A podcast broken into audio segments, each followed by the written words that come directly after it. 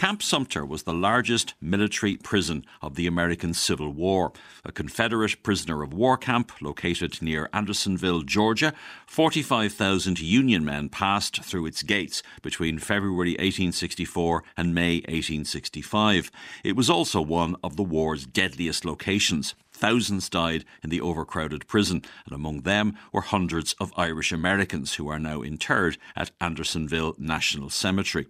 The Andersonville Irish Project aims to find out exactly who these men were, while also exploring the identity and the history of Irish America. It's an initiative by historian Dr. Damian Shiels, who joins me now. Damian, you're very welcome to the History Show. Great to be on, Miles. Could you start by giving us a sense of the scale of Irish American involvement in the Civil War? Yeah, no problem, Miles. It, it's really, really significant. The analysis that we've been doing recently suggests that in and around 180,000 Irish born men served the Union, in other words, the US forces during the war. So, along with the First World War, it's the biggest conflict in, in kind of modern Irish history in terms of the numbers who served because of the way Irish people were emigrating and, and the ethnic cohesiveness of the communities of Irish people as well, we can add to that number because we know that in and around probably another 70,000 children who were born outside of Ireland to Irish parents but would have viewed themselves as ethnically Irish served. So, what, what we're seeing in the American Civil War is probably in and around a quarter of a million ethnically Irish men going off to the front on the Union side, on the US side. And an awful lot of these guys die um, and as you were pointing out, Andersonville is such an incredible location because it becomes the deadliest location of all in the Civil War. And so, because of the scale of Irish service, we know that there's an awful lot of Irish people who, who died there. Um, give us an idea of how deadly Camp Sumter was it really was an incredible location. So, so, it's worth giving a small bit of background. Uh, in, in the early years of the war, there'd been exchanges. Prisoners had been handed back and forth when they were captured, but that system broke down in the summer of 1863. Uh, one of the major reasons for that was because the Confederates were refusing to treat African American prisoners as normal prisoners of war. And so, as a result, more and more prisoners were, were coming into the system and not going out of it. And the Confederacy was in a in, on a bit of a sticky wicket as the, the war was proceeding. Um, there was pressure on them in and around Richmond. They were running out of means to supply their own men, never mind prisoners. And so they were looking for an option in early 1864 where they could send these huge numbers of men. And they, they decided on this incredibly rural location. It's still an incredibly rural location in the southwest of the state of Georgia, where effectively they cut a compound out of, out of the pine woods. And it was an exposed area, a 16 and a half acre site. There was no cover in it. Um, and men just began to funnel in there during that summer, essentially. And it, over that summer, with the extreme weather conditions, with the lack of cover, with the fact that the prison was trying to service over three times the amount of men it was designed to, uh, and there was inadequate rations, men um, were starving in there, it just became this horrific killing ground, if you like, where men were being taken out by dozens every single day to the dead house and buried in the cemetery that eventually would become Andersonville National Cemetery. As you pointed out, nearly 13,000 men. So, so, in and around one in four of the men who go through the gates there never come out again alive. Damian, you've come across some incredible material from the period, including some photographs and letters that illustrate the individual human stories of the men who died. We're going to hear an excerpt from a letter in a moment from uh, George Bell. Who was George Bell? George Bell's a really interesting individual because George is one of these men who is not in the United States when the war begins. And this is the type of, of, of, information we're getting out of this project. George was actually in Ireland in 1863 when he married a, a woman, Lucy Switzer, who was actually a Palatine. Um, from Limerick. George himself was from Dublin. And both of them worked in domestic service. But they decided in 1863, like a lot of other people at that time, that their future lay in the United States. And a lot of Irish men in particular were going to the US at this period, specifically with the intent of joining up because there was so much money available for it. And George spends a bit of time in domestic service when they arrive in late 1863, but then enlists in the army in a regiment called the 5th New Hampshire Infantry and goes off to the front, um, but is soon captured, taken to Andersonville, and a year after he has landed in the United States, if he'd even been there that long, he's he dies and is interred in perpetuity in Andersonville National Cemetery. So it's an idea of, of of you know some of the most recent immigrants coming from places like Dublin and suddenly finding themselves in, in this hell in Andersonville in southwest Georgia. So, this is an excerpt from George Bell's letter to his wife Lucy. He gives the address Point Lookout, Maryland, and it's dated May 25th, 1864. My dearest Lucy, just a few lines in the greatest of haste to let you know that the regiment is leaving here tomorrow morning at nine o'clock for the front. I trust this will find you and my little son are in good health. I hope you received my watch safe and my letter that I sent the same time, letting you know all about it. If you have wrote to me before this reaches you, I suppose it will be forwarded on to me. So, my dear Lucy, I hope the Lord will spare me. The next time I will hear from my loved one will be on the battlefield. But the Lord is as strong there as here. I hope I may hear from you soon. The thoughts of you and my son will be always in my mind. I send you a small bit of money that was found in the battlefield. I took it from a rebel the other day. Perhaps it may be the last bit of money I ever give you. I always thought the Lord would give the pleasure to see you again, but now I begin to think it is too late. So, may the God of heaven spare and bless you, and be my son's guide, and keep him from a soldier's fate. That will be the last prayer of your ever affectionate, though absent, husband. An excerpt there from a poignant letter by George Bell to his wife Lucy, and George would die at Andersonville on the 11th of September 1864, just a few months after he wrote that letter. Damian, uh, George Bell was from Dublin, but you've identified, I think, men from pretty much every county in Ireland who died in Andersonville. Everyone, Miles, yeah, all 32 counties. We've even identified a couple of the houses they were likely born in in Ireland. All denominations, so there are Irish Catholics from Munster, there are Ulster Presbyterians, uh, Scots Irish, Irish Protestants. It's all 32, and it's it's it's an island wide experience because so many Irish are, are involved in this conflict. So it's also an enlisted men's prison. So what it's telling us, these are all working class people fr- from across the island. So it's telling us their stories.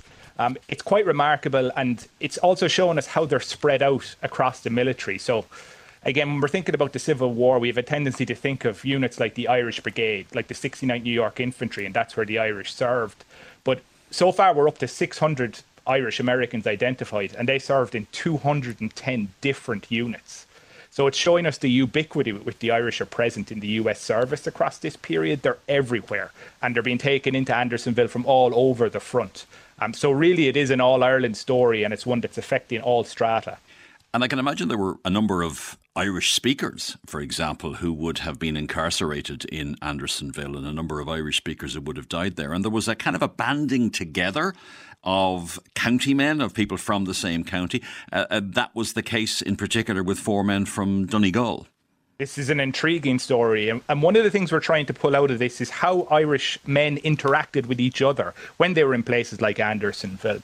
And the Donegal Irish are a particularly interesting example. So, so one of those men was a guy called Fergal Gallagher, who's actually buried under the name Farragal Gallagher because that was how they heard his name in Gaelic Irish. So we know that there was people speaking Gaelic Irish in the camp. But those four men had all emigrated from different parts of Donegal to Pennsylvania. And that's kind of the key issue here of what we're seeing. They come into Pennsylvania, and in Pennsylvania, they seem to have built up a rapport with each other because of where they were from in Ireland. They go into service in different units, but when they arrive in Andersonville, they seem to coalesce again. So these men all have a relationship. And of the four of these Donegal men, three of them die at Andersonville. Um, and one of them walks out of there, a guy called Michael Doherty from Falcarragh, with the wills of the other men. So he has written down as these men are dying in Andersonville their last will and testament of how these men would would give what they had left to their family, um, and they're really important because one of the men had served under an alias; he'd enlisted under a false name, um, and so it's given it's given their families an opportunity to access funds as a result of it. But it's showing us that it's important to these men that they're all from the same place in Ireland, but also that they're all from the same place in America. So we're seeing their, their kind of community identity travelling across the Atlantic and then down to Andersonville as well. And of course, all this is happening just about 15 years after the famine. And you've also looked at the Irish Relief Fund donors who died at Andersonville.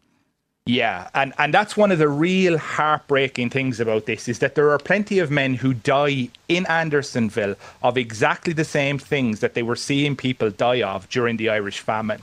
So the Irish Relief Fund donors were guys who gave money in 1863 out of the army and the Navy as well in an effort to try and stave off a potential famine in Ireland, and their names were recorded. And a number of these men have given money and then a few months later are dying in Andersonville. Uh, we, have even come across an incredibly stark story of one West Clare man, a guy called Owen Maloney, a young man uh, from Tromra in West Clare. He dies in Andersonville prison.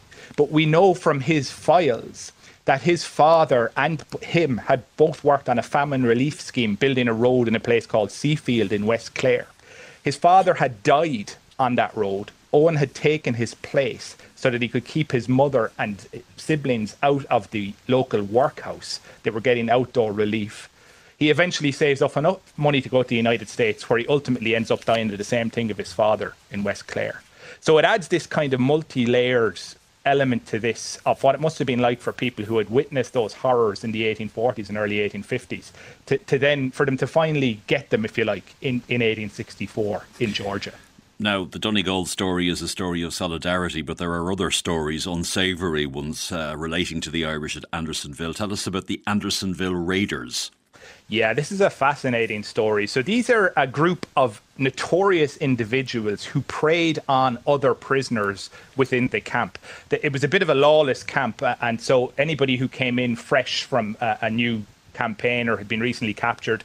They may have had a lot of money. They may have had um, significant amounts of food and everything. And there were gangs in the camp who preyed on these newcomers in order to get what they had off them. And the most notorious of these groups was a group called the Andersonville Raiders. And eventually the prisoners in the camp actually banded together and got permission from the, the Confederate commanding officer of the camp um, to try them, to capture them and to try them. And a number of them were executed um, and buried apart from the other prisoners in the camp, but most of them were Irish American. And there's a very distinct Irish ethnic um, identity to many members of this group. So it starts to raise these questions for us about, you know, how the Irish are in some cases sticking together, in, in other cases not. Some of these men's victims were Irish as well. Um, but also, we have to wonder about the things like the prejudice that the Irish are facing and how that's making some of them band together, if you like, against native born whites because um, the Irish are facing an awful lot of prejudice within the military at this time as well. So, not all the Irish in Andersonville um, were angels by any stretch of the imagination, and not all of them met a good end either. Uh, what about the ages at which some of these people died, or the average age? Generally speaking, how old were the, uh, the, the, the inmates of Andersonville when they died? Yeah, this is one of the really interesting things that's coming out of the project. So, the average man who enlisted in the Union Army was in his 20s, usually in their early to mid 20s when they join up. But what we're seeing so far with the 600 men we've identified is that although there are quite a number of young men, our youngest members were 16 who died there. The eldest is in their mid 50s. We're seeing a big spike in 30s and 40 year old men. So it's showing us a lot of these older men are enlisting at this period. We know that there's a mix at this time of, of early war volunteers, if you like, and people who've enlisted for economic reasons later on, but also that these older men are more susceptible to what's happening in Andersonville. And of course, by the same token, then these are men who are more likely to have witnessed things like the Irish famine and experienced that. But they're older, and so they're not able to take the hardships that they're enduring the lack of food, the exposure, the changes in weather, the extreme heat and cold, and things like that um, is in- impacting them more than it is the younger Irish. Now, you mentioned earlier somebody serving under an alias. Was that unusual, or why would you join the Union Army under an alias? Exceptionally common, particularly among the Irish. And normally it's seen traditionally as, you know, the Irish trying to pull the wool over the eyes of the military, that they, they're, you know, things like bounty jumpers, guys who are enlisting and trying to run away, so they don't want their name tracked. And in some cases that is true. But when you look at the guys in this type of detail, people who died, you see a more complex story emerging. So we have guys throughout the Union military, for example, who enlist under aliases because their father might be an alcoholic and they don't like carrying his name into battle. Or one example, a man who died in Andersonville, but he enlisted under an alias because his real name was Patrick and he didn't like being called Paddy by the English and by the native born white Americans who he worked with. And so he enlists under an alias. And so there can be a lot of a lot of different reasons for it. Sometimes they were fooled into serving. Sometimes they just distrusted the military and they distrusted a lot of the, the authorities and wanted to kind of keep their options open.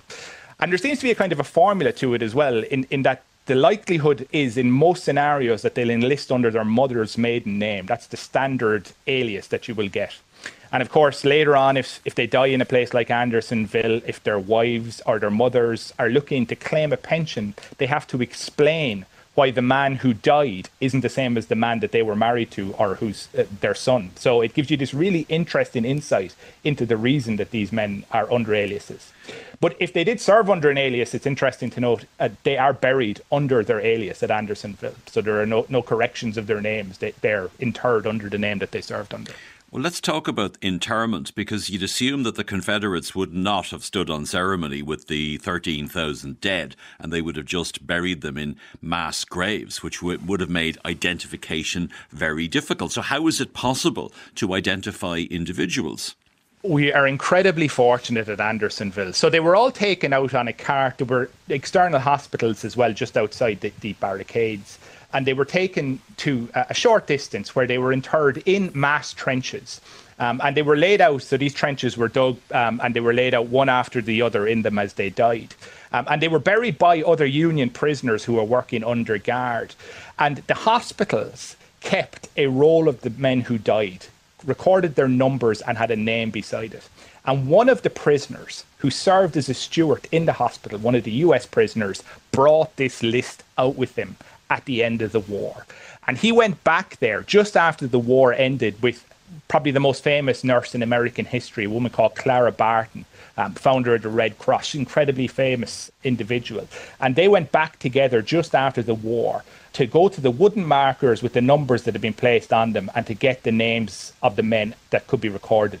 And so as a result, it's got a very low number. There's a, there's a few hundred of them, but a very low number of unknown, unidentified burials there. And it's quite unusual in that regard from a lot of other national cemeteries from the Civil War. So, very, very fortunate that that occurred.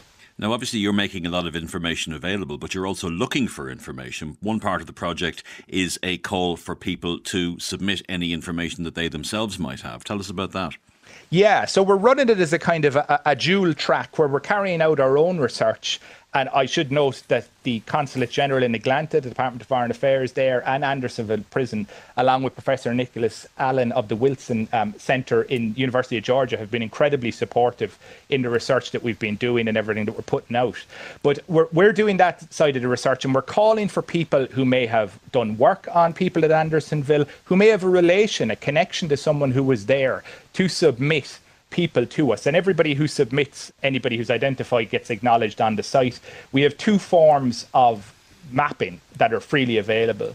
We're creating a map that you can visit on the website of anyone who is identified to county level or lower in Ireland, so from townlands through to county, and we're physically mapping them on a map of Ireland, and you can explore your county and find out who there is in Andersonville. And also, we're creating a global um, database of all the people that we've identified. So there's 600 on that now. But people can submit. Um, we have a, a, Gmail account, so andersonvilleirish at gmail.com. And if they have any contributions to make, we'd be very keen to have them. Well, the Andersonville Irish Project, it's a long term project to find out as much as possible about these men. It's also a partnership, as you heard Damian say there, with the Department of Foreign Affairs and the Irish Consulate in Atlanta. You can find more on Damian's website, IrishAmericanCivilWar.com, where all of his research, uh, incredible research, and all his projects live. Dr. Damian Shiels, many thanks indeed for joining us. Thanks, Miles.